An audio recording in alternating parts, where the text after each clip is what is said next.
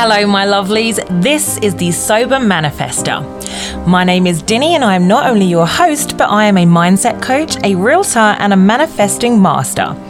With this podcast, it is my intention to inspire you into action to help you elevate your life to receive more wealth and happiness. Whether you want to take your business to the next level, find true love, or just attract more money in abundance, this podcast is for you. I will be sharing with you how I personally transformed my life, healing my relationship with money, and changing my mindset to believe that I was worthy of being a badass boss bitch. Life is not a competition, people, it is a community, and there is enough abundance for everyone. So join me today as we grow with gratitude, lift each other up, maybe cry a little bit, and just start winning.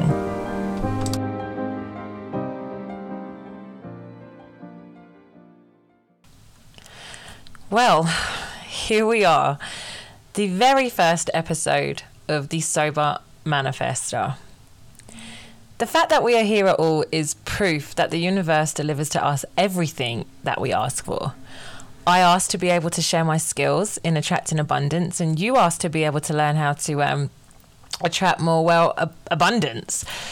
And here we are. Ooh. The universe and everything in it has become so very connected to me.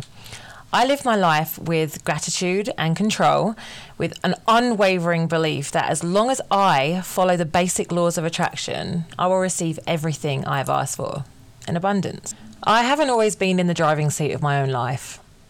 In fact, quite the opposite.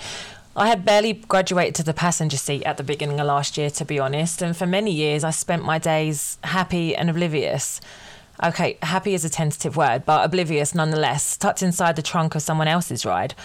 I was just happy, again, tentative, to be alive as they drove along their own roads, going wherever it was that they chose. Problem with that is, while everyone's up front enjoying the scenery, I'm in the trunk, folded in half, getting beaten and bruised and struggling to breathe as they drive along the windiest paths and with all the support that they need. I had disassociated from my own life and I was invisible in everyone else's. That's no way to live life now, is it? So, what about you? Are you feeling lost, or maybe you don't, but you just feel like there has to be more? Maybe you've already started to make that special connection and it's just not coming through quick enough. Well, right here together is where we're going to dissect the magic of the universal connection and the power of manifestation. First, though, I'm going to need you to learn a little bit about me and how I found integration through the simple act of just well, believing. So let's just jump in.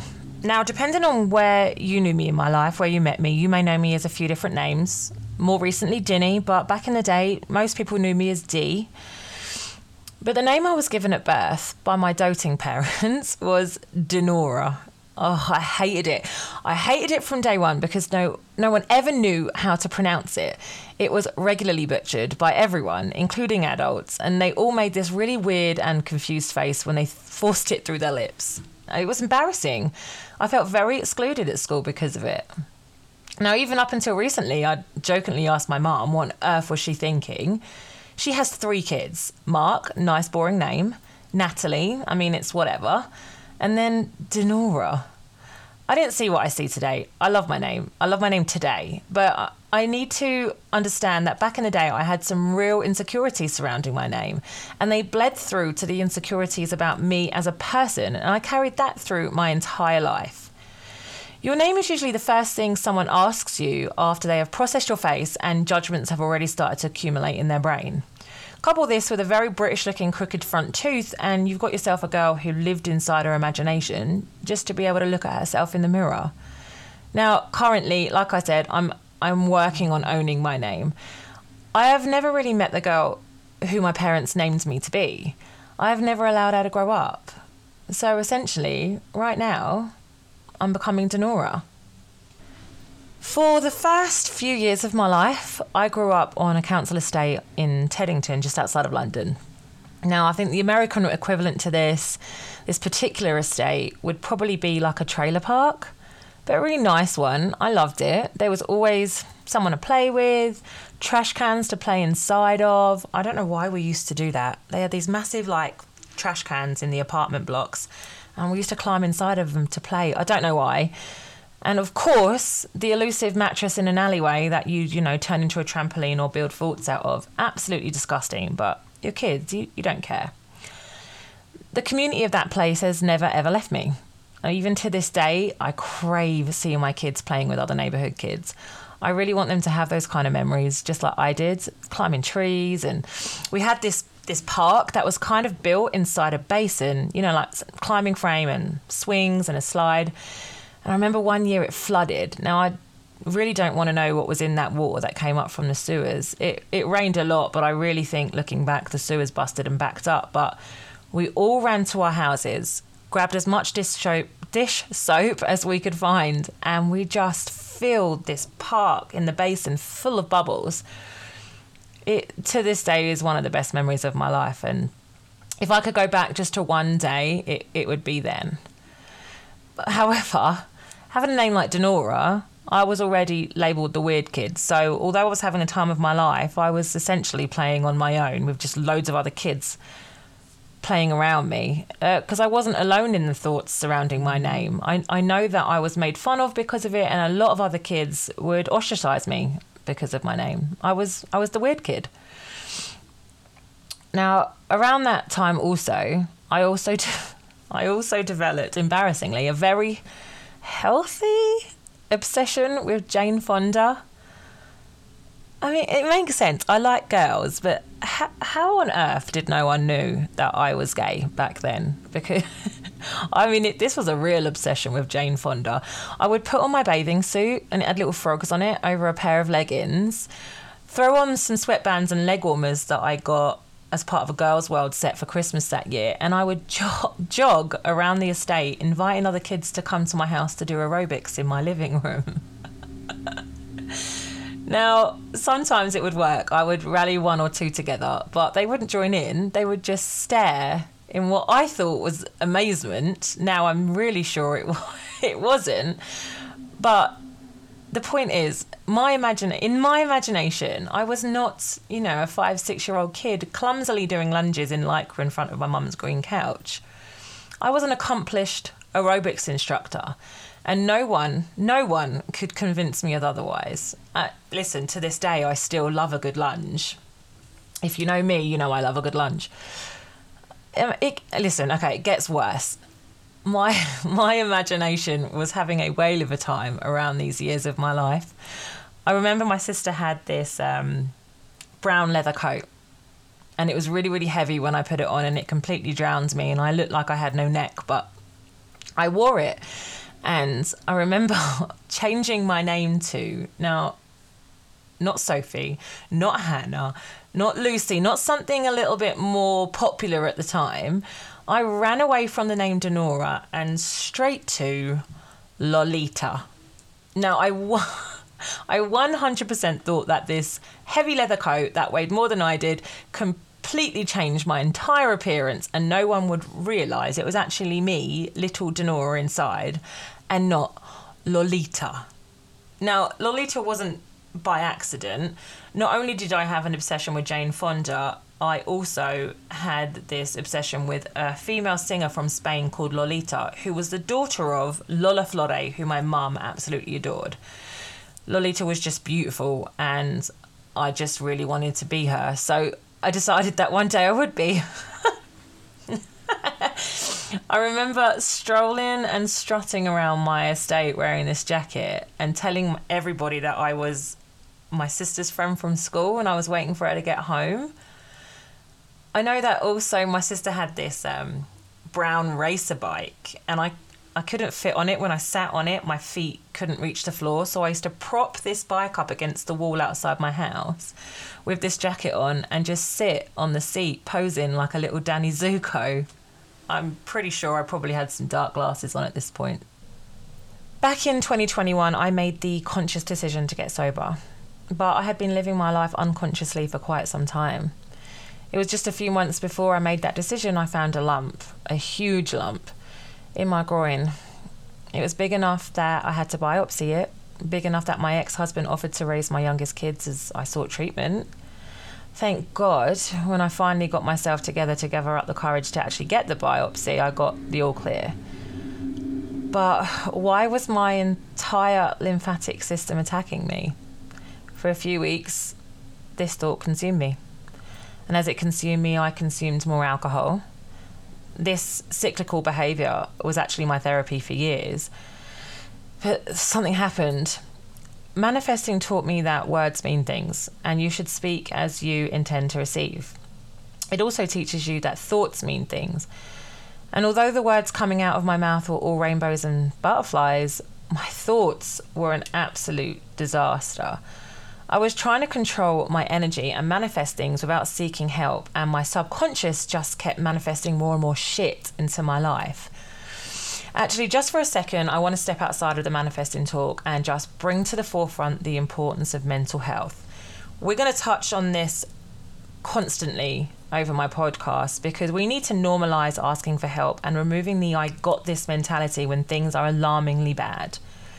You don't need to got this. There are paid professionals out there to got this for you, and if you can't afford to speak to a professional, then you grab the closest person in your life or just any person and you say, I don't got this. Okay, well, I did that. I, I asked for help. I got sober. I started reaching out, and all of a sudden, things started looking up. Literally, within two months of scribing out very specifically on a piece of paper where I will be by the end of the year, where I would have been by the end of the year, I had met the love of my life, sold my house for a substantial amount of money over asking price, paid off my debts, and moved away from the town that reminded me of everything that I failed at. And maybe everything I'd forgotten because I was always drunk. My subconscious never forgot though.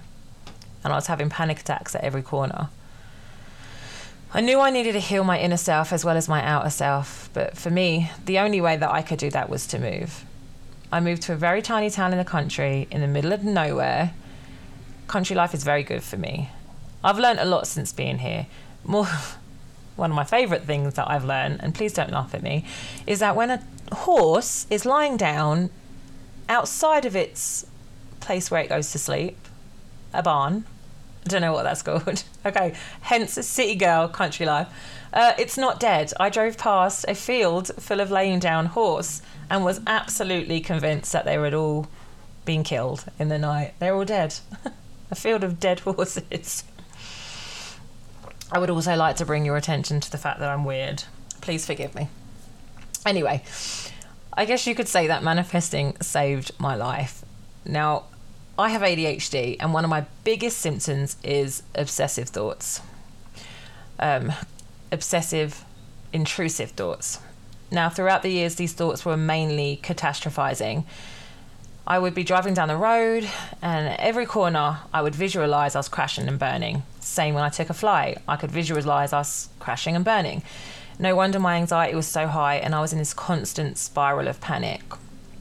I think one of my worst memories of this is when I had my first child 20 years ago. I remember walking across a bridge and I could see myself separated. I disassociated and I could see my body in front of me, just throwing my baby into the river at that moment, panic ripped through me. I, I gave my baby to my mum. I walked six paces in front of her, disgusted I could even conjure up such a thought. But my mind was broken, and my mind was broken for many, many years. This became very normal to me. The chaos inside my head spilled into my life. Sometimes things would go good for a while, and I'd obsess over my success. I'd get lost in my daydreams of my new life and all the things I'd have, but one kink in the stream and it would all just come crumbling down. I'd be back to nightmares after struggling to fall asleep because I'd be planning my reaction to news my dad had died or how I would feel if I couldn't pay my bills. How am I going to feed everyone? I really had no faith in myself, and this cyclical behaviour just continued. I lived for the plan B, for the drama of the disaster. That's how I lived f- my entire life until I found the law of attraction. When I when I first heard the words thoughts mean things, it was like a giant slap to the face. It, I mean, instantly, it was so simple. I had been manifesting my entire life. I just didn't know it. And instead of manifesting health and wealth and happiness, I was manifesting teenage pregnancies with a criminal, a broken marriage, and alcoholism. Woo! Go me! Thank universe for my life today. I can, I can honestly say I understood the assignment, prompted by my absolute favourite planner. It's called the Life Planner. You can find it on Amazon. I answered a very simple question that was prompted in the beginning of the planner. What characteristic do you admire in others? Now, when I was writing my answers, I realised that I admired them because I wanted them. I took an evening to myself with a fresh notebook and I wrote down exactly and specifically who it was I was going to be. I wrote it, I felt it, I set intention, I declared it, and then I created a plan for my action inspired by it all. What I want you to do today is what I didn't do for many, many years. I want you to really pay attention to your thoughts. How do you feel about yourself and how do you change that for the better? Are you translating those thoughts into your words? Because words mean things too. Pay attention to how you respond to your life. Are you just generally negative about life and passing it off as realistic? Be honest with yourself now. Listen, okay, imagine this.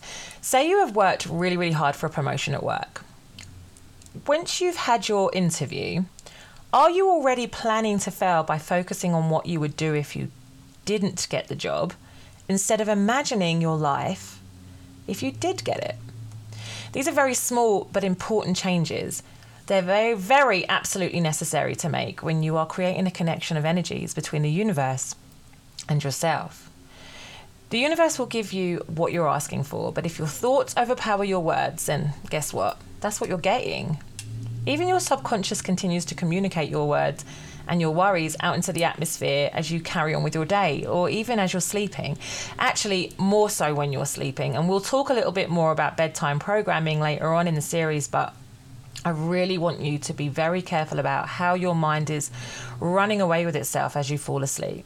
Start replacing your rushing thoughts of demise at bedtime with journaling about what your ideal life looks like. You're going to do this before you lay down and then bringing it to life in your mind as you drift off. It will take some practice, but as soon as you begin to paint your dream vacation behind your sleepy eyes, you'll hear the rush of the waves. You might even taste the salt on your lips as you climb out of the deep blue ocean, right onto your chartered yacht.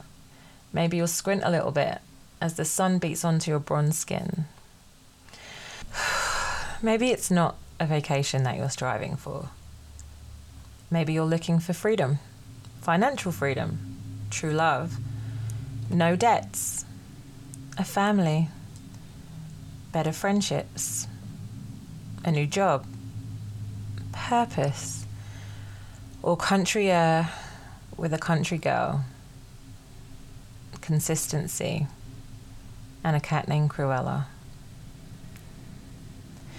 This has been episode one of the Sober Manifester. Thank you so much for making it all the way to the end with me, and I will see you all in episode two. So do not forget to subscribe. Have a great day.